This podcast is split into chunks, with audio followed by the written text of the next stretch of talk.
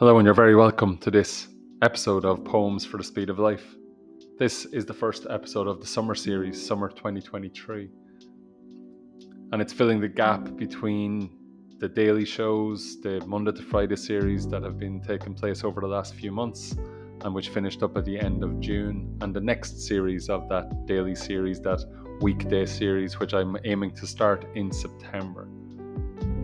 These shows in the summer are sets of three poems from the archives, all connected by some thread, some theme.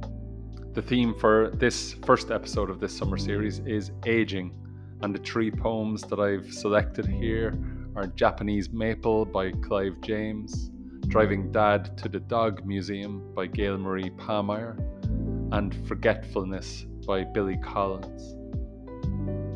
You can listen back to the archives where you'll find the introductions to each of these poems in their own right. Forgetfulness by Billy Collins is in episode 28. Driving Dad to the Dog Museum by Gailmarie Pahmeier is in episode 92. And Japanese Maple by Clive James you'll find in episode 110. I hope you find something valuable in this episode where I have grouped these three poems together they are all very powerful in my mind and very individual poems in their own right, but I think they might work well together, grouped also.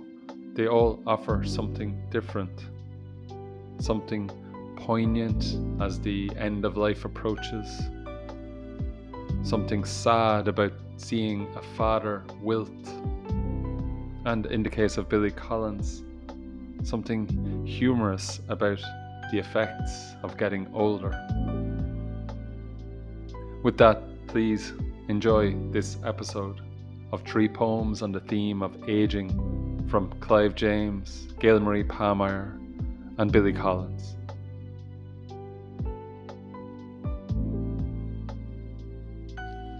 Japanese Maple by Clive James.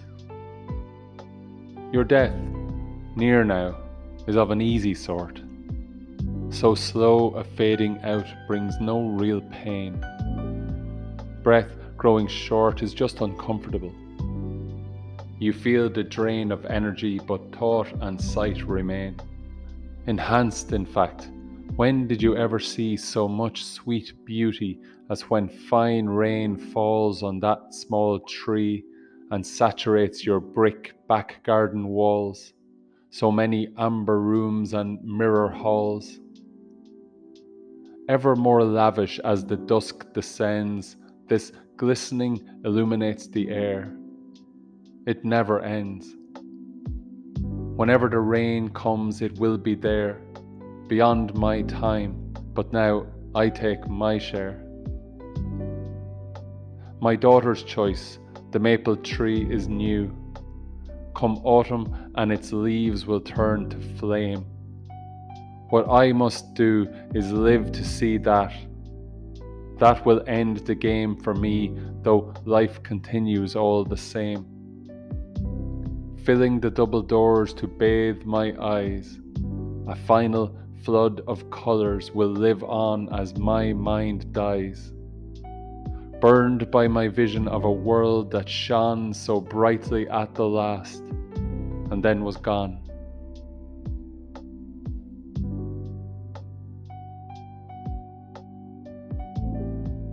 Driving Dad to the Dog Museum by Gailmarie Pahmeier.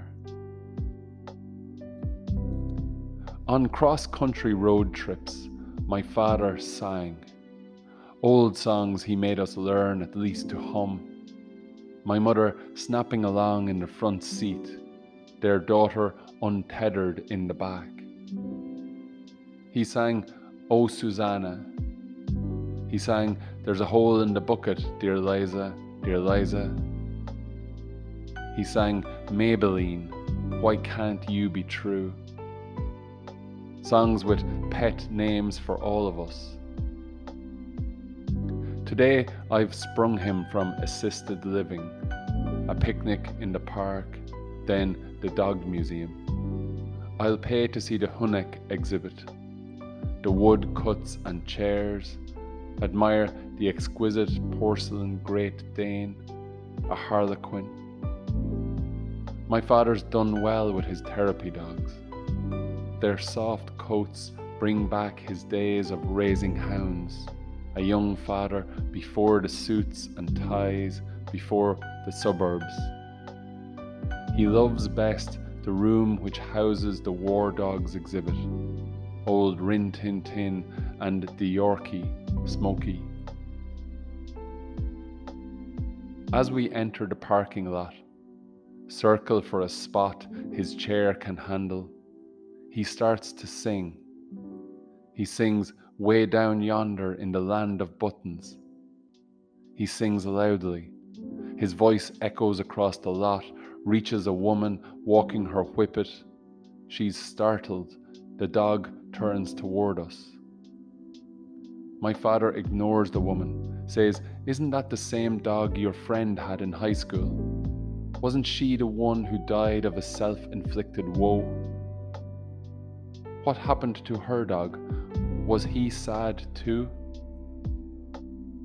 Before I can begin to answer, my father starts to sing. He sings, This old man, knick knack paddywhack, give the dog a bone. This old man came rolling home. By the time we travel the museum's ramp, he has sung all ten verses, and I'm Liza again, mending.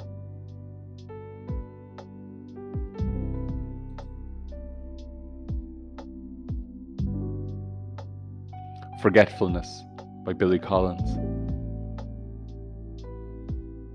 The name of the author is the first to go, followed obediently by the title, the plot, the heartbreaking conclusion, the entire novel, which suddenly becomes one you have never read, never even heard of. It is as if, one by one, the memories you used to harbour decided to retire to the southern hemisphere of the brain to a little fishing village where there are no phones. Long ago, you kissed the names of the nine muses goodbye and watched the quadratic equation pack its bag. And even now, as you memorize the order of the planets, something else is slipping away a state flower, perhaps, the address of an uncle, the capital of Paraguay. Whatever it is you are struggling to remember, it is not poised on the tip of your tongue, nor even lurking in some obscure corner of your spleen.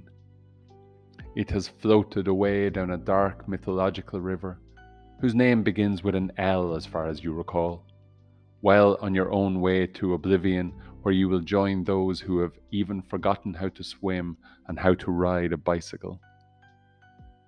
No wonder you rise in the middle of the night to look up the date of a famous battle in a book on war. No wonder the moon in the window seems to have drifted out of a love poem that you used to know by heart.